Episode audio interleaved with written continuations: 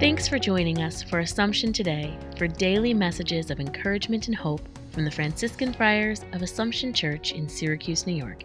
Here's today's message.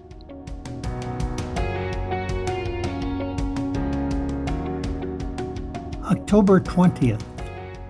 There are many times when reading today's gospel makes us reflect on our final meeting with Christ when our life ends. But being ready to open the door and greet Him may also be applied to the many times in our lives when the presence of God becomes evident in different ways. St. Paul underlines this as he reminds the people of Ephesus of how God has dealt with them as he called and formed them into his church. How is God seeking to break into your life today? How is he opening new doors through which you can know his loving presence?